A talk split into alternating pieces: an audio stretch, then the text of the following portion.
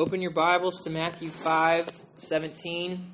Uh, unlike Joe, I don't have props. So, uh, thank you, Joe, for sharing God's word with us last week. And pray that we live that out as salt.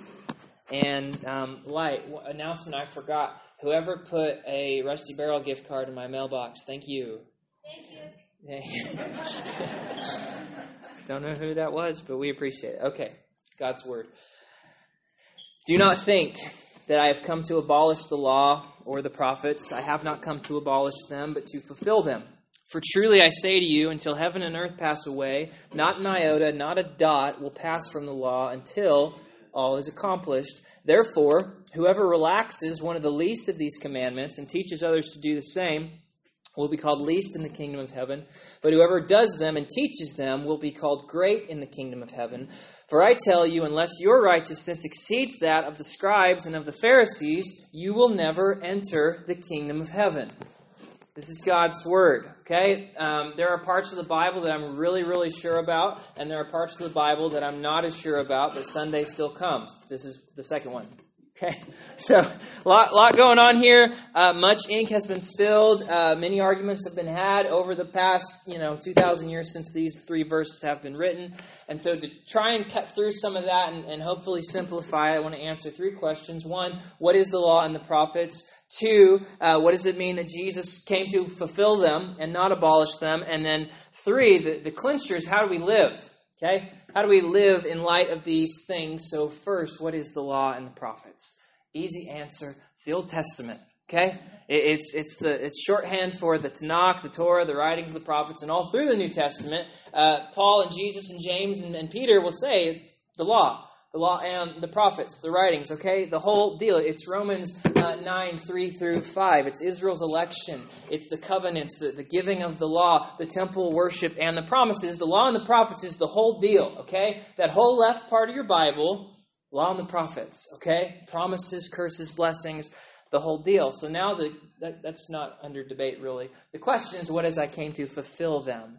And not abolish them, and, and, and, that not a dot or an iota or a, you know the, the smallest part of the letter will pass away until all is accomplished. Okay, this is the debated issue. This is where there's mountains of literature. Uh, this is where this week was not a great week to have this um, passage here. Okay, does it mean that all the law and the prophets were pointing towards Jesus, and now since he came, there's no need for them? Because he, he realized them or fulfilled them, right? That, that's the pretty common evangelical view. Like, we, yeah, we like the Old Testament, but Jesus fulfilled it. So we don't need it anymore. We've got this new thing, okay? I, I don't land there if I'm wrong. You know, the Lord loves me and, and you do too, and we'll figure it out. Here's where I land, and, and I'm going to read from a different translation to clarify.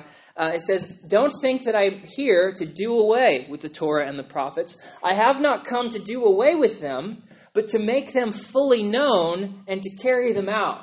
So Jesus said, I didn't come here to get rid of the law and the prophets or, or un, you know, unhitch from the Old Testament. I've come to make them fully known. I've come to confirm the promises of the Old Testament that we were singing about this morning and to carry them out. Okay? To, to, to be the answer to these things. Jesus is the Messiah. He is the confirmation and the fulfillment of all the words and promises spoken in the law and the prophets. Okay? So here, here's kind of how I'm understanding this. Uh, you guys, you can admit it. Okay? This is a safe place. You shop at Amazon, don't you? okay? And you get those alerts on your phone or, or, your email. You order something from Amazon, and immediately you get an email or a text that says, Valued customer, you know, thank you for participating in the destruction of small businesses everywhere. Your order has been placed. You know what I mean? Like, you know. Again, you can admit it. I order stuff from Amazon. If I can get it at Venture, I go to Venture. But if I, you know, anyway, we'll take communion later and Okay, but then, so again you get that initial email. Then you get another one that says your order will be here by Friday. So now you've got more clarity on the original order. And then if you click on that next message, uh, it says your order will be here by 8 p.m. And if it's coming by one of their, their special trucks, you can actually track the truck. Okay, which is, you know,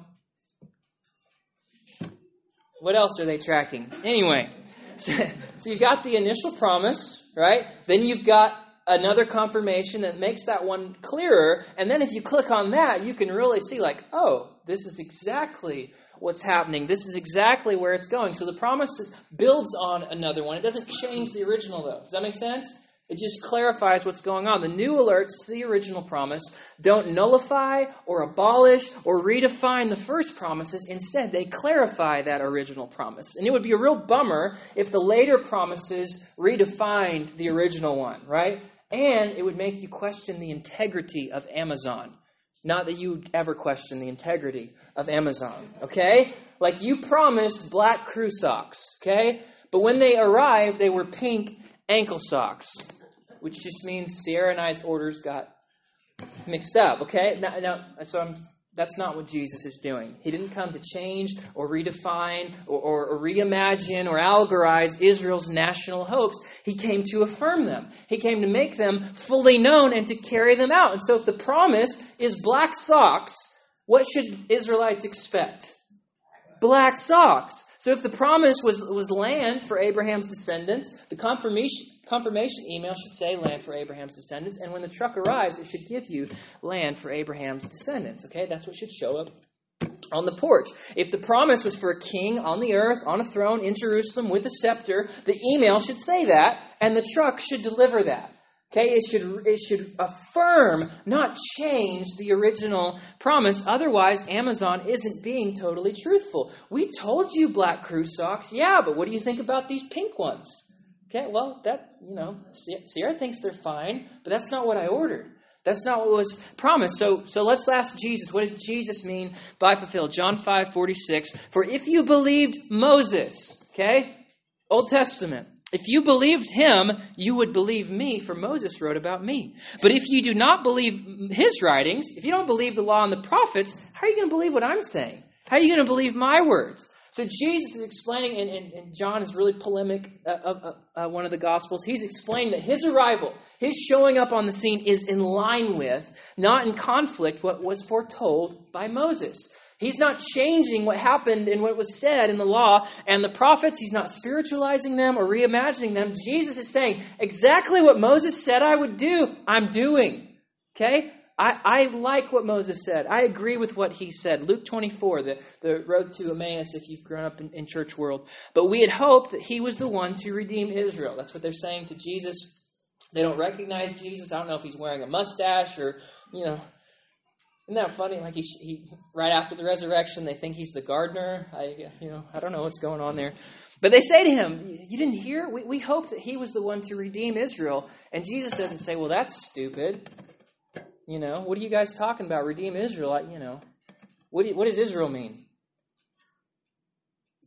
Israel, it's east. Okay, the Israelites live there. Jerusalem's there. We hoped he would redeem Israel. And he said to them, O foolish ones, and slow of heart to believe all that the prophets have spoken. What are they slow to believe? The left part of their Bible. okay? Was it not necessary that the Christ should suffer these things and enter into his glory? And beginning with Moses and all the prophets, he interpreted to them in all the scripture the things concerning himself. So this is after the cross, right? And clearly he's talking about the cross. So Jesus walking on the road to Emmaus with these two disciples has to be has to be explaining to them Isaiah 53, right?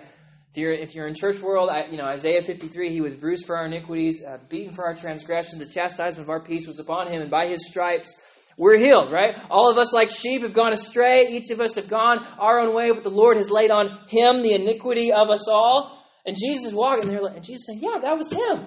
That was, that, that's Jesus, but it's not just Isaiah 53 that Jesus talks about on the road to Emmaus. He says all the things that Moses wrote about.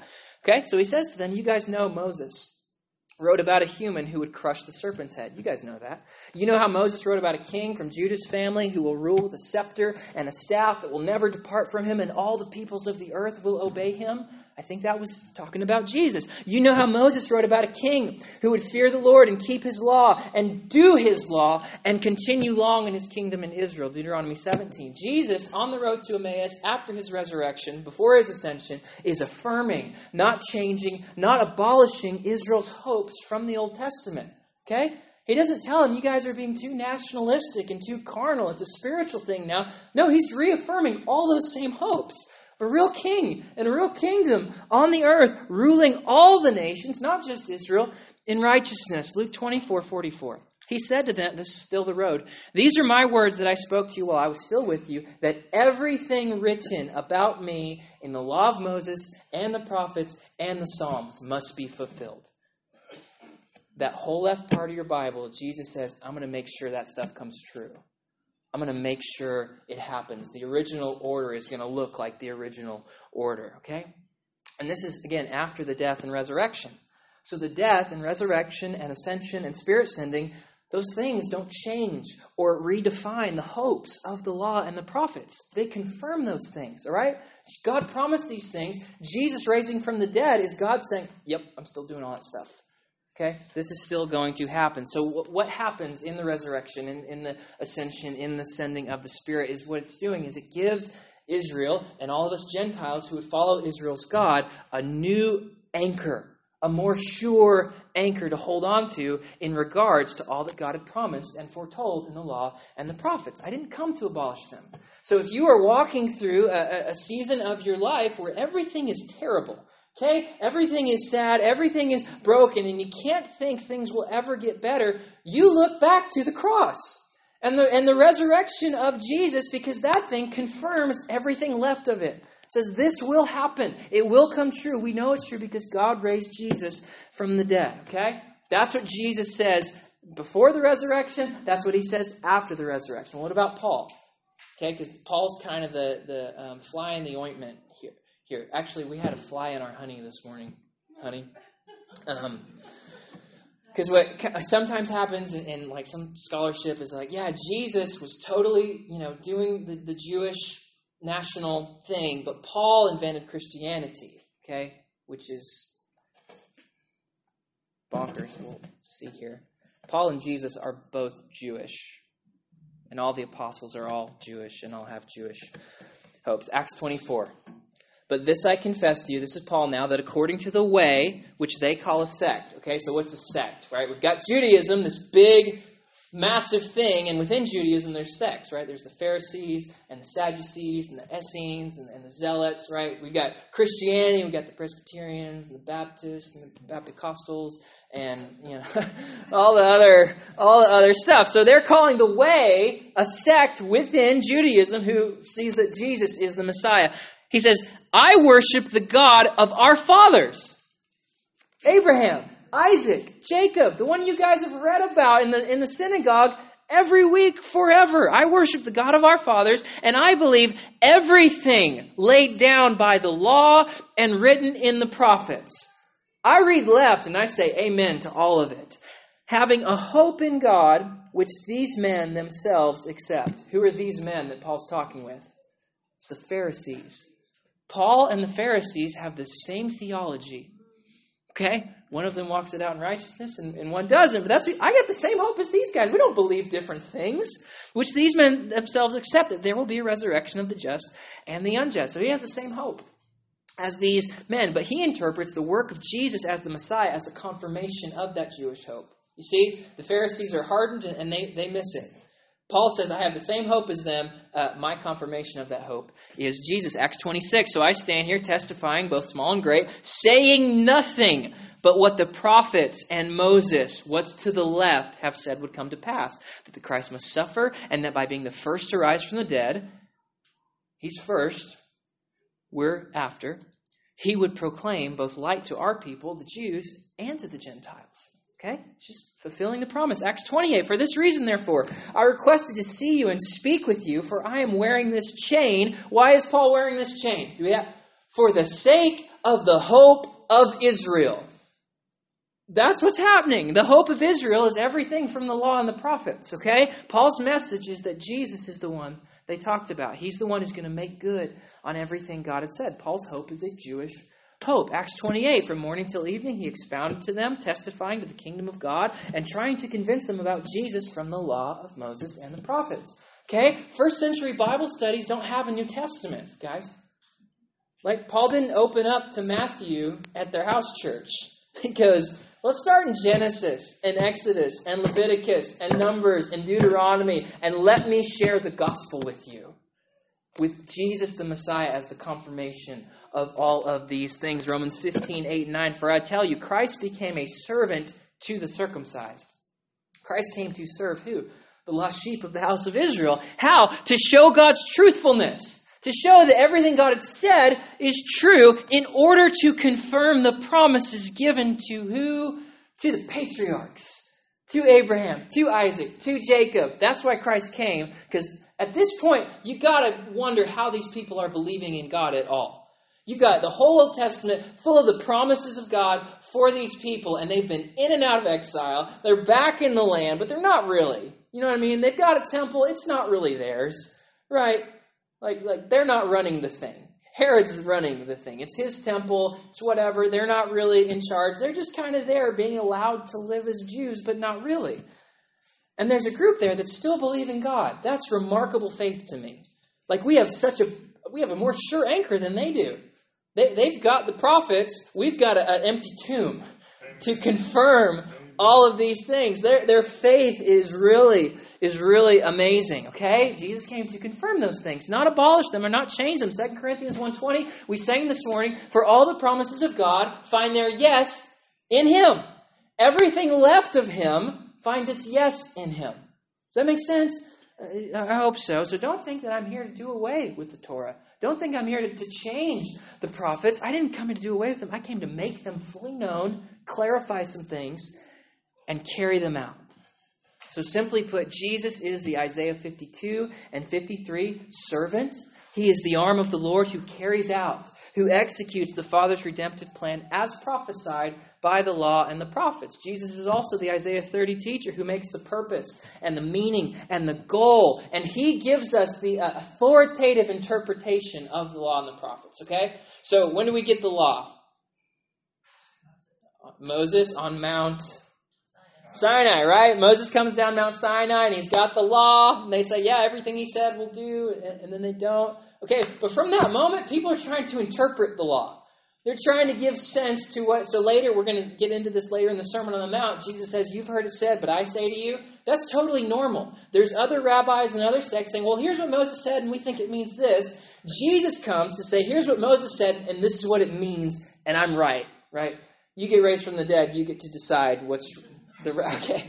So that's what's going on. Jesus is, is the interpreter of the law and the prophets. He's the one that tells us what it means to live these things out, okay? And so he's going to carry out all the blessings of the Old Testament on Israel. And Jesus is going to execute all the judgments on the people of Israel from the Old Testament, right? Deuteronomy 28 through 32, you get all the covenant blessings, right? You're the head, not the tail, yada, yada, yada. And also all the covenant curses you wander from me, this, this, this will happen. So the further we get into Matthew, we'll see Jesus affirm both those covenant promises, those covenant blessings, and then also those, those covenant curses. Okay? When he starts to, to say, Your house left you desolate, all, all this kind of stuff. Okay? He's, what's he doing? He's just interpreting the Old Testament. He's saying, Yeah, you guys know this. I'm telling you what it means, and I'm telling you it's coming pretty soon for some of you. Okay? So, in regards to the prophets, Jesus is going to, to execute them all. Many he already has, right? You guys are, are, you know, evangelical, so you've seen, like, from youth group till now, those charts that have all the Old Testament prophecies and how Jesus fulfilled them, and you've seen the timeline. Okay, you, you've seen all that. In regards to the law, he's going to give the correct interpretation of them, and Jesus is going to obey the law. Okay, uh, Reese, uh, where's Reese? Sorry, your beard, I can't see you. Um, Reese alluded to this in his uh, sermon on, on, on righteousness. Um, Jesus doesn't break the law for love. Okay, that, that's kind of a, a trope out there. Um, and he doesn't break the law. Jesus is, is totally lawful, and we'll, we'll look at those passages where Jesus touches a dead body. Okay, it's like, well, that means he's ritually impure. Well, we're going to look at the, all those things, but Jesus doesn't break the law. He heals on the Sabbath. Is that unlawful? we will look at those things. But he's going to obey the law. I didn't come to abolish them. Not a, not a dot, not a letter. Even this thing, you know, don't touch the bird's nest. He's going to obey those things. And Jesus is going to teach not just Israel, but all the nations of the earth the law. And by the Spirit, he's going to write it on their hearts. Just Micah 4 1 and 2 It shall come to pass in the latter days that the mountain of the house of the Lord, a thoroughly Jewish hope, shall be established as the highest of the mountains, and it shall be lifted up above the hills, and the peoples shall flow to it, and many nations, so not just Jews, many nations, right? You know, people from Oklahoma shall come and say, Come, let us go up to the mountain of the Lord, to the house of the God of Jacob, that he may teach us his ways, that we may walk in his path. For out of Zion, east, shall go forth the law. Okay? And the word of the Lord from Jerusalem to all the nations. Isn't that wonderful? Okay, you need to think about that. So this is how things are going to look. And it's just what Jesus said will happen. Not a dot, not an iota will pass until all is accomplished. Okay? Till heaven and earth pass away. The old order of things under the curse removed, and all things are made new, and all is accomplished. The dwelling of God with man, and every single tear wiped away. Until that day, I think, and again, I think, until that day, the law endures. Okay? Not, not a dot, not a tittle is going to pass away until all is accomplished. So I think as long as we're still crying, the law is still enduring. Okay? That makes sense. So that brings us to our, our last question How do we live? And, and if you thought that part was complicated, now things get real, real complicated. So let's open up to Leviticus 1 and we'll just start reading. Just kidding. How do we live? If Jesus is the fulfiller of the prophets and, and the obeyer and the teacher of the law, right, like I'm talking about Leviticus, not, you know, how then shall we live while we're waiting for all to be accomplished? How do we live while we're waiting for every tear to be wiped away? Two, two easy ways for this Oklahoma boy to understand. We live in obedience and we live in hope. Okay? So first, obedience, and this is the tricky part. First, we obey God's law. Matthew 5.19, uh, Therefore, whoever relaxes one of the least of these commandments and teaches others to, to relax them too, he'll be called least in the kingdom of heaven. Okay? Bad. But whoever does them and teaches them will be called great in the kingdom of heaven. For I tell you, unless your righteousness exceeds that of the scribes and the Pharisees, you'll never enter the kingdom of heaven. So this is live ammo we're dealing with. Like it's not a little this is a big deal. If you want to be great in the coming kingdom, read God's law, obey it, and teach others to do it. Is that simple? Okay, well, it's not really simple for a few reasons. Okay, and again, if I'm wrong here, I'm, I'm wrong. I'm not trying to be. The reason this is complex is because much of the law, okay, like two thirds of the law, has to do with uh, Jewish ritual worship where there's a temple. Is there a temple anymore? No, 70 AD. Okay? Much of it has to do with there being Levitical priesthood. Is there a Levitical priesthood right now? No. There's no temple for them to be priests in. okay? Uh, I lost my kids. We talked about Zechariah and the temple this morning. Um, and then third, Israel is not a theocracy at the moment, right? Who, who was Israel's leader and king first? A, a pillar of cloud called God fire by night, Yahweh. Okay, so so those things aren't happening. They haven't been happening for 1900 years. So much of the law is just kind of out right now, right? It's just not there. The second reason it's complicated is unless I'm mistaken, all of us are Gentiles, right? I have no I have no ethnic descendants of Abraham in the room, do I? If so, you need to come up here and help us learn this stuff. okay? No, we're all Gentiles, and God didn't give the law to the Gentiles. He gave it to his firstborn Israel, right? At Sinai, the Irish aren't there, are they? The, right, the Romans aren't aren't there, right? The African Americans aren't there. Who's at who's at Sinai? The Jews, the Israelites, the Hebrew the Hebrew people. Okay, so we've got like, oh, we obey the law. We want to love Jesus and follow Jesus and obey Jesus. Uh, and so this is the story of Acts 15. Okay, Acts 15, I'll just tell it really quickly. The, the, the, Jesus has died, the Spirit has come, the apostles are preaching, and they're going to the Jews, and the Jews are hardened and say, okay, well, go talk to these Gentiles about it. And the Gentiles do what? They turn to the God of Israel. Okay, these Gentiles with no hope in the world, alienated from the commonwealth of Israel, right? alienated from the law and the prophets and everything. The gospel goes to them, and they go, okay, all right, I'm in. And when they do that, when they believe, the Spirit falls on them. And Peter says, Whoa, that's the same Holy Spirit that we received. But they're Gentiles. How, you know, how's this all work out? So they're wondering, what do we do with Cornelius? What do we do with Cornelius' household? These are all Gentiles. Should we circumcise them? Cornelius is like, I hope not. You know what I mean?